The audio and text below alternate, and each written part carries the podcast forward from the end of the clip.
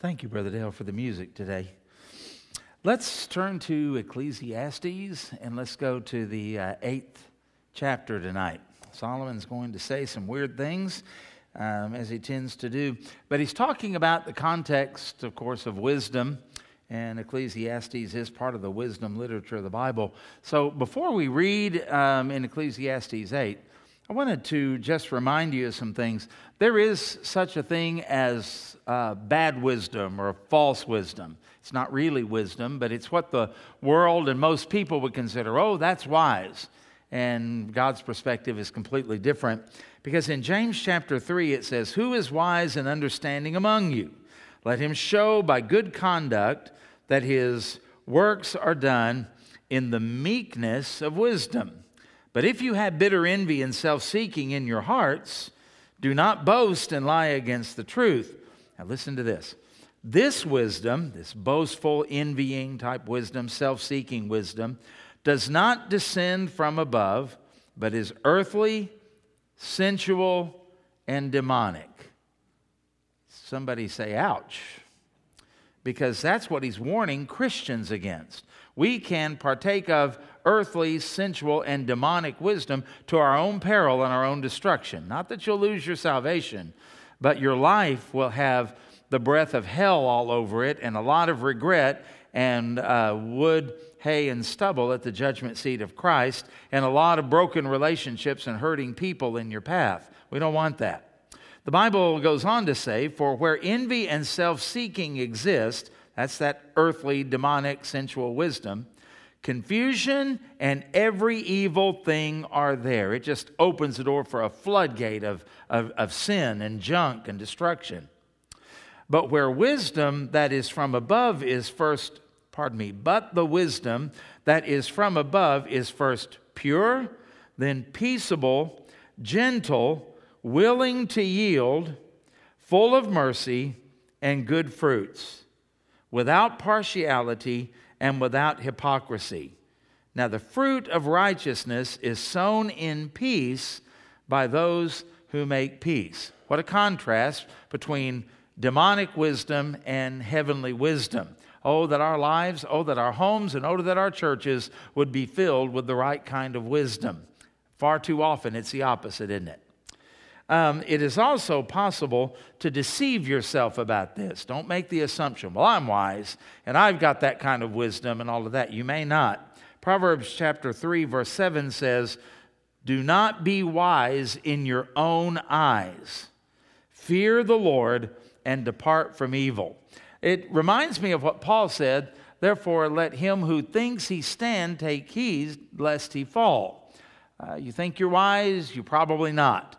You're probably wise in your own eyes and deceiving yourself, and the enemy will take you down that path, and it's not a pretty thing. So we need to find out what biblical wisdom is, what godly wisdom is, what it looks like, and uh, how it shows up. Well, Solomon is going to give us a clue. Let's begin reading in chapter 8 of Ecclesiastes, verse 1, and I'll kind of make a few comments as we read down through this just to try to make it a little bit um, more understandable. Okay? Who is a wise man? Okay, we'll answer that for Solomon. And who knows the interpretation of a thing?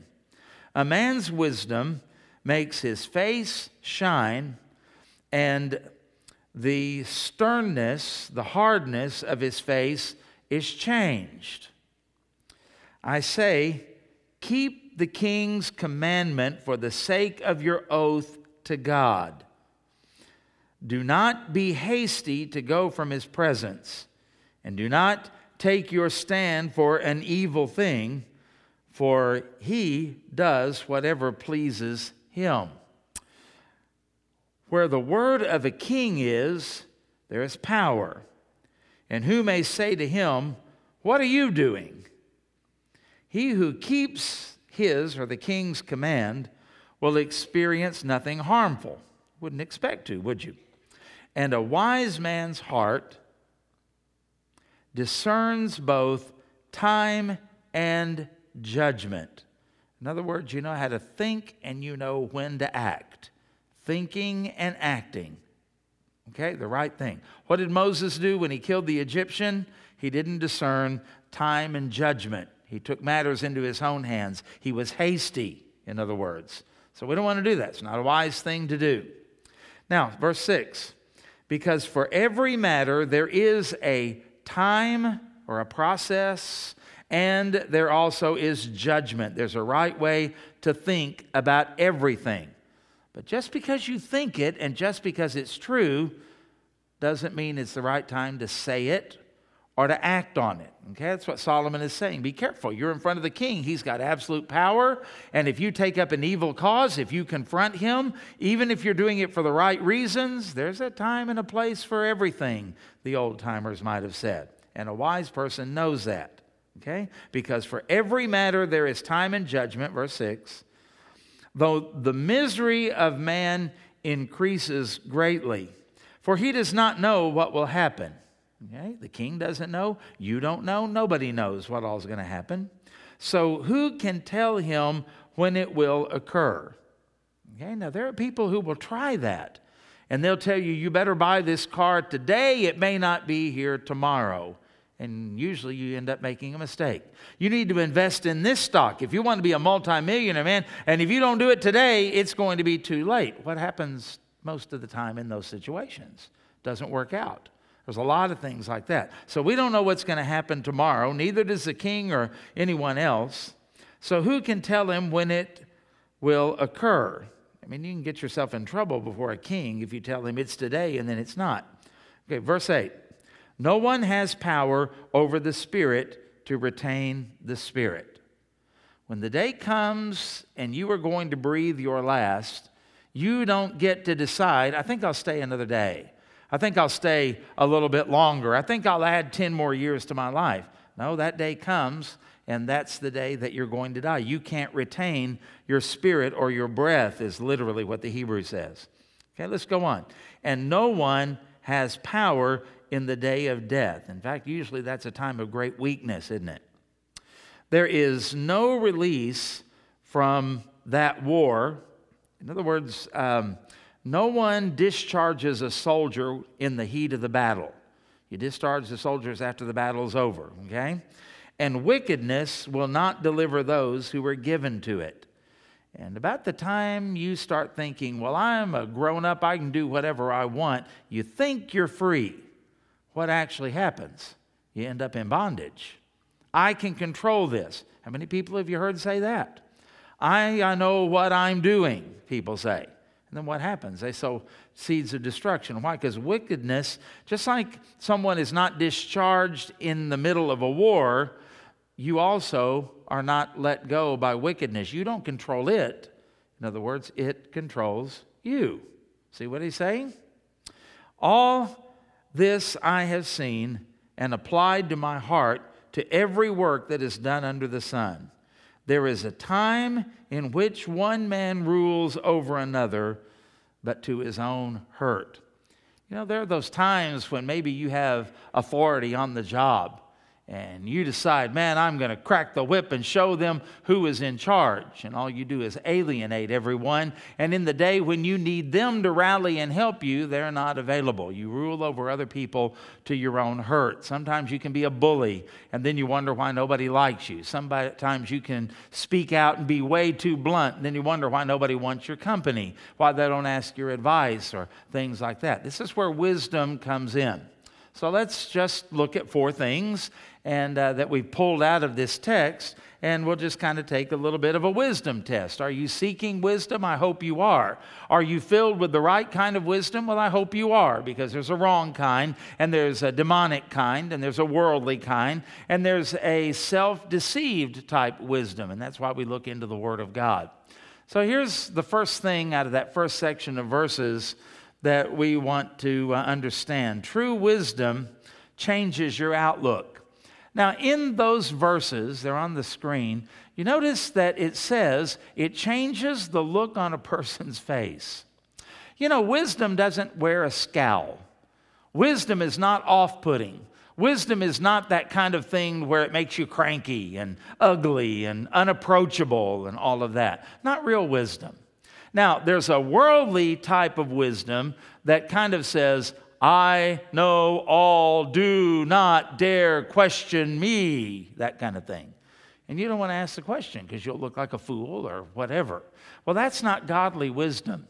Because if that were godly wisdom, we'd never be able to approach God, would we? And whenever you think about God, for those of you that are born again, what do you think about Him? Does providence frown at you all of the time? You dare not approach me. You must have it right.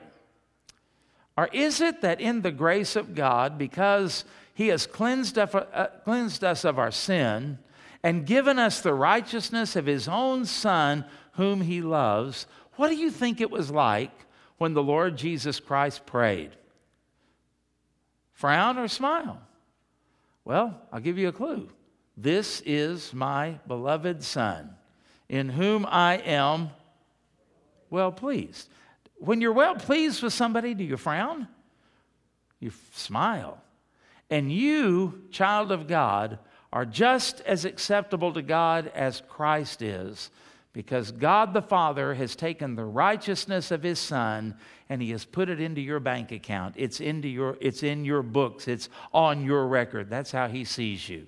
Now, I know you're not righteous, and God knows you're not righteous in your practice, but in your standing before him, he sees you as perfect. When you pray, when you approach Him, when you sing to Him, when you worship Him, when you read His Word, when you meditate on the Word of God, God smiles at those things.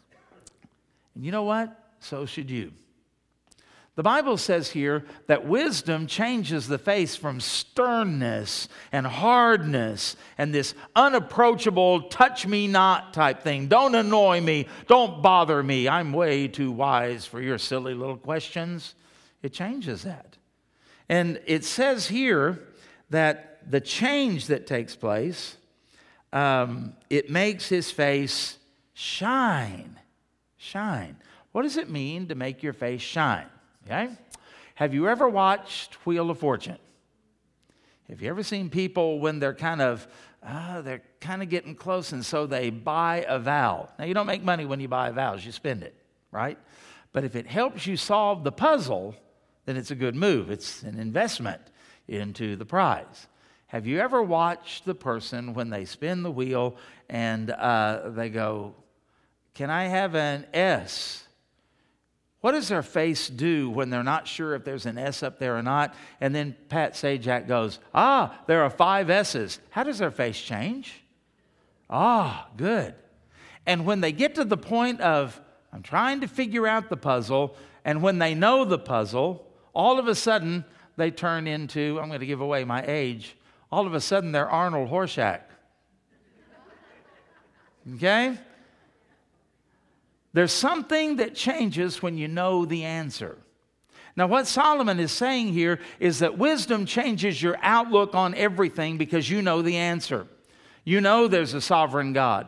You know that there's wisdom in the Word of God. You know that there is a right and a wrong, that there's truth and there's error. You know all of that. You know it. And when you know the answer, you know the answers about marriage. You know the answers about parenting. You know the answers about finance. You know the answers about how to treat other people. You know the answers about service and justice and mercy and grace and all of that. There's something that ought to change the look on your face. And Solomon is saying here the wise person is the person who is approachable. The wise person is happy because they've got some things figured out. And the more you learn about Jesus, and the more you learn about His Word, and the more you learn about His ways, and the more you start applying those, that ought to change the way that you look. You ought not look like you were baptized in vinegar, folks right? The joy of the Lord is our strength. I don't know how you can have the joy of the Lord inside and not have it work its way out. And that's how we get strong. It's the other things, the worldly wisdom makes us tired all the time. We're always annoyed. We're always sarcastic. We're always kind of off putting to other people, and that will wear you out. So take to heart what Solomon said wisdom makes a person's face shine like someone who's figured out the answers. And that's the gift of God.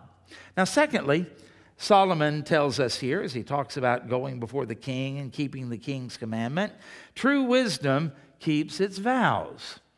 True wisdom keeps vows. Now, maybe we could say this true wisdom's also careful about the vows it makes. You know, there's some people that will promise you some things that they know they can't keep. They're just trying to make you happy. Uh, my associate pastor in Tuttle, he would say things like this I need to tell you something, and I'm not just blowing sunshine up your overalls. Okay? And some people will do that. They'll tell you what you want to hear, they will promise you anything. And really, what they're doing is trying to make themselves look good. But when you do that, and church people, some church people do this, when you can't fulfill it, you don't make yourself look good. And Solomon is saying here, remember the oath, the vow that you made. He's probably making reference to uh, in the book of First Chronicles when he became king, and all of those people that were loyal to his father David, they pledged their allegiance to the king, to King Solomon.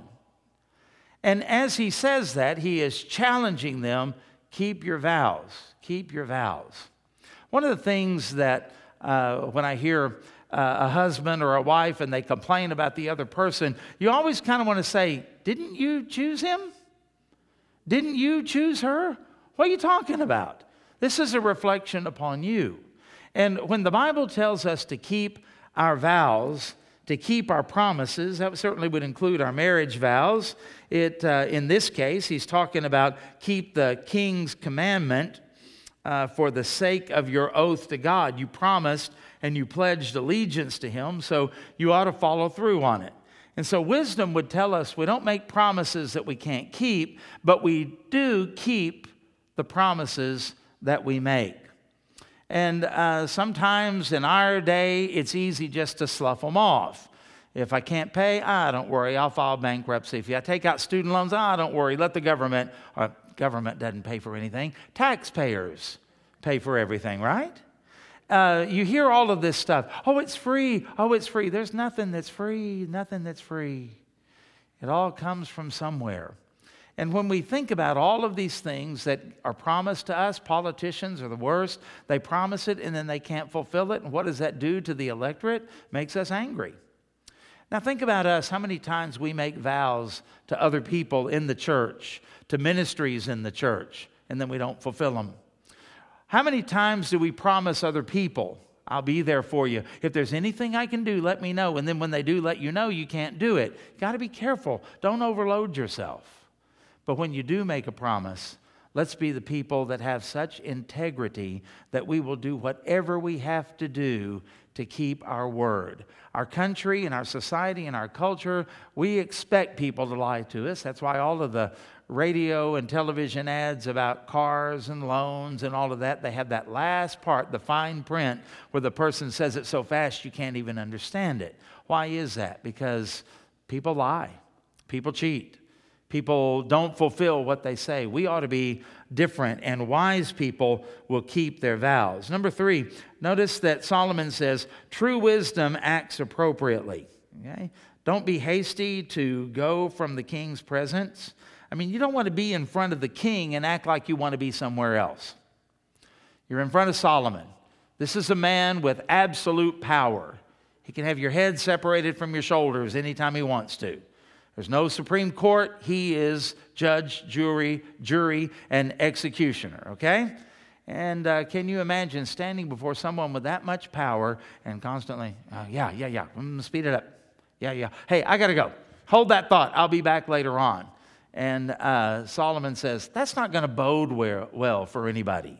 And when you think about the uh, appropriateness of action, uh, don't take your stand for an evil thing. Now, evil thing, evil thing. What is he talking about? The context of being before a king. If you are the person that is standing before the king, don't try to get out of there and make the king feel like he's unimportant to you. That's not going to be good for you. That's not a wise thing to do, in other words. And the other thing that he says is don't take up an evil cause. Evil toward whom? Evil toward the king. See, when you're standing in front of the king and he gives you an audience, that's probably not the time to complain. That's probably not the time to join the king's enemies. That's probably not the time to launch a rebellion. That's probably not the time to try to do anything like that. That would be taking up an evil cause. And what is the king going to say about that? Well, it's going to be tough. And Solomon explains that. Why do I not want to do this evil thing against the king? Because he does whatever he pleases, right? Verse 4 Where the word of a king is, there is power, and who may say to him, What are you doing? Nobody has that right, not in that type of a system.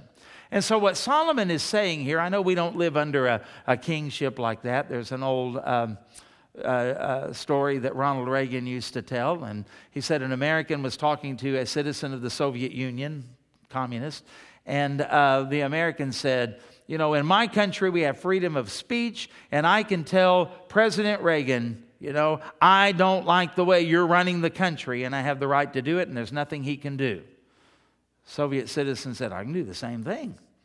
American said, You can? He goes, Yeah. He said, I can march right into General Secretary Gorbachev's office and I can pound my fist on his desk and say, I don't like the way President Reagan is running his country. Okay? Well, what is Solomon saying? There's a right way and a wrong way, a right time and a wrong time for everything. And some of us are experts at finding the wrong time and the wrong way and the wrong procedure to do something that might actually be good but it gets sabotaged. It get mess, gets messed up. It gets thrown aside. And then we wonder why we find ourselves alone at the well of Midian and wondering what happened and where God is and why things just didn't work out. We've got to be careful to follow the Lord's ways, and following the Lord's ways is to walk in wisdom, for the fear of the Lord is the beginning of wisdom. But, child of God, remember, it's just the beginning. God is still teaching, and you are still learning, and we all have a long way that we need to go. Which brings me now to this fourth thing true wisdom knows its limitation. Did you catch that thing where Solomon says, No one can keep their breath, their spirit, ruach is the Hebrew word. It can be translated either way. It can also be translated wind. And so some people have said this is saying that you can't control the wind. But I think better the context here is saying that when the time comes for you to die, you can't keep your spirit within you. You're going to give it up. The Bible says when Jesus is on the cross, remember that after he said, It is finished, he said, Father, into your hands I commit my spirit. And then he gave up his spirit. King James says, gave up the ghost. Uh, what, is, what is that saying? The spirit does not remain in a dead person. You can't control it it's going to be gone. And, and then he tells us some other things in these verses that lead me to say a wise person knows his own limitations. You see, it's a fool who puffs themselves up. It's a fool who takes on things that the six million dollar man couldn't take on. It's a fool who overloads himself. And some of us get kind of foolish sometimes. Uh, my mother had such a servant's heart, she just could not tell the church no on anything. And my dad would say, You are going to have to stop this. You're doing, you're taking on things you don't have time to do, you don't have the ability to do. It'd be better to pour your heart into one or two things than it would be to take on 16 things that you really can't do well. And I think that's kind of what Solomon is trying to get across to us. Nobody knows the future. Nobody knows what is going to happen, good or bad, up or down, with any certainty. You know, we might make a guess and we might see the trends and there might be a high probability of it, but we don't really know for sure, do we? We don't know how long we're going to live. God does because Psalm 139 says that they've already been appointed to us before we were born, but you and I don't know when that is, and I'm kind of glad I don't know, and you're probably glad you don't know. But there comes a time when we probably will know. I don't know how you're going to die, but most of the people I've seen die, it's kind of a long process. Okay? Usually it's not a murder, usually it's not any of those kind of things. Usually it's some type of disease or it's a slow decline because of old age. And people kind of get an idea that things are kind of coming to an end, but we can't say with any certainty on anything. Now, Solomon is trying to get across to us that if you are a truly wise person, then there are going to be some things that are going to happen. You're going to have joy instead of anger, regret, grudge, bitterness, or sorrow. Remember, he told us that. You're going to know how to appropriately act in the right situation. There's a time to speak, there's a time to be quiet. There's a time to stand up for things, there's a time not to. We, we need to learn that, learn how to win people over, learn how to influence people in the right way. And he kind of insinuates here and learn how to keep ourselves out of trouble.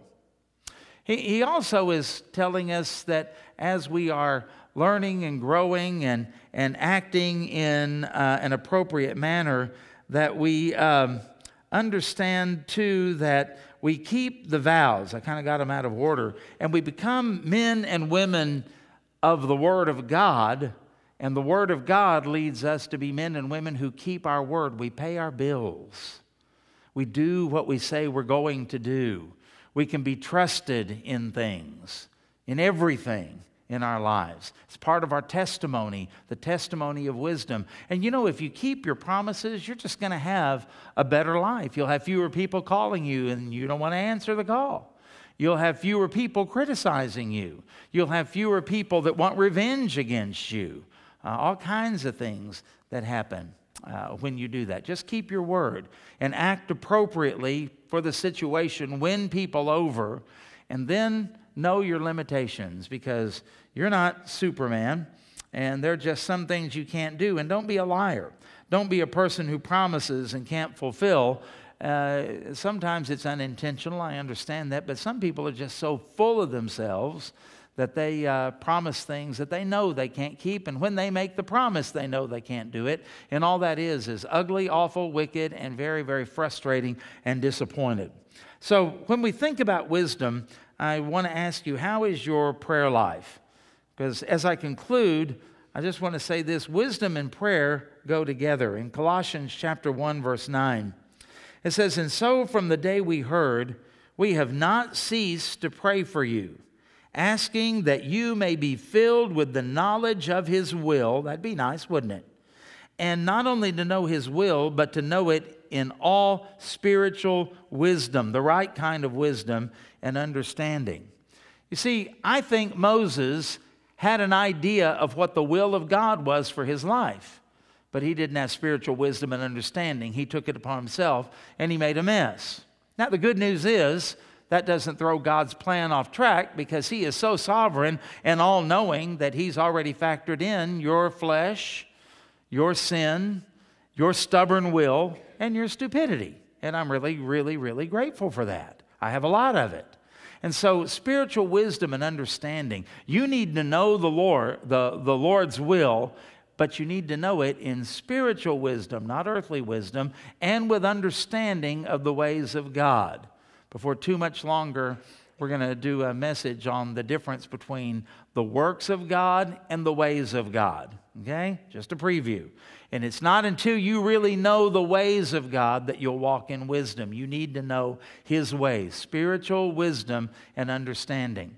But the Bible also says, and this is kind of nice, um, James chapter 1, verse 5. Do any of you like wisdom? Is there an amen anywhere in here? Any of you like wisdom? Well, we have a measure of it, I'm sure. But I don't have all I'd like to have. Do you have all you'd like to have? No. And he says, If anyone lacks wisdom, let him ask God. Is that not prayer? Let him ask God. And what's the promise? Who gives generously to all without reproach, and it will be given him. I like that without reproach because most of the time when I ask for wisdom, self disclosure here, I do it after I've messed up. Lord, I've messed this thing up so bad, I don't know what to do. Would you give me wisdom? Aren't you glad that according to James 1 5, he doesn't go, nope? Because that's what I really need it. I confess my sin, I ask for wisdom, and he gives it. And how does he give it? Generously, and he gives it without reproach. He'll never look at you when you ask for wisdom and say, What's wrong with you, dummy? You ought to have that by now. He never does that. That's what James is saying. You come to Him when you've blown it. You come to Him when you're in a mess. You come to Him when you can't figure things out. Because Solomon told us a wise man will be able to figure things out. That's what verse 1 means. Well, when you can't, where do you run? Run to the source of all wisdom. And when you ask, the scripture promises he will give it. So we find the example of Paul praying for other people to have wisdom. That'd be a good thing. Pray for me.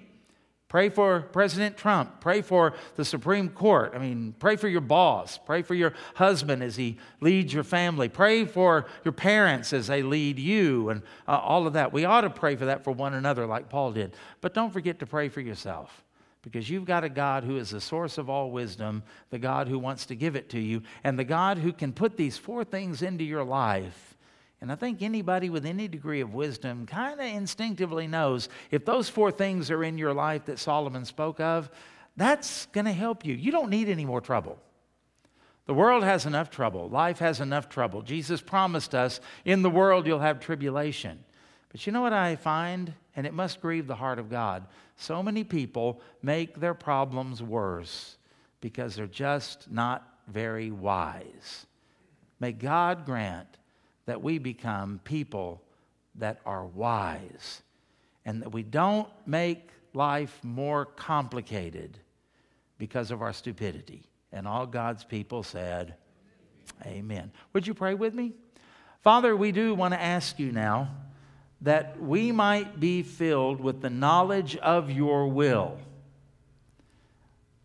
But more than that, we need it in all spiritual wisdom and in understanding. And there are a lot of other things that that chapter and the upcoming verses have to say about that in Colossians. But we'll stop there. Please, spiritual wisdom to know your will and to understand you and your ways, how you made us, how you've gifted us, what you've called us to, so we don't get distracted and tangled up in a bunch of stuff that we're not supposed to do. We'd like to have focus in that. But we're not smart enough to do it. And so we pray for one another. We want to pray, Lord, that that would not just be true uh, for us or for our church. But Father, we pray that it would be true for people that we love.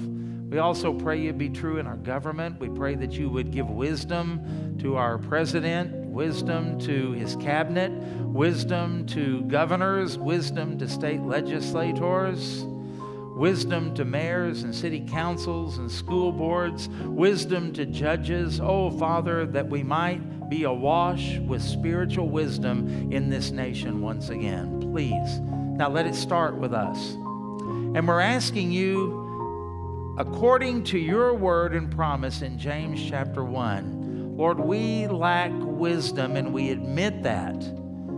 Please, Lord, put us on the track on the pursuit of wisdom, so that as we are becoming more wise, that we change from unapproachable, defensive people who are afraid to ever be wrong to people with a smile and people with the, jo- the joy of the Lord, so that we're approachable and so we have a better outlook on life and we don't see just the negative, we see the positive things. We see what you're doing. Help us, Lord, that we would be wise and able to keep our vows, that our marriages would be strong, that our commitments would be strong, that we would be strong in the way we handle our finances, that we would fulfill our vows. Help us, Father, that we would learn how to act appropriately, know how to reproach people, know how to counsel people, know how to teach people, know how to persuade people. There's a right way and a wrong way to do everything, and there's a right time and a wrong time. May we be accurate because we're walking in wisdom and led by the Spirit. And then, Father, please let us know our limitations so we're not so full of pride and full of arrogance that we take on things that we shouldn't and we think of ourselves in a way that we shouldn't and we lord it over other people and try to control and manipulate other people and change other people. We need to change ourselves. And we pray you would search our heart, as the psalmist said, and you would change us by your power. In other words, Lord, please, please make us to be wise as the children of God with your wisdom. And we pray this now upon the merits of your promise, trusting you to do it. And we pray it in Jesus' name. Amen. Let's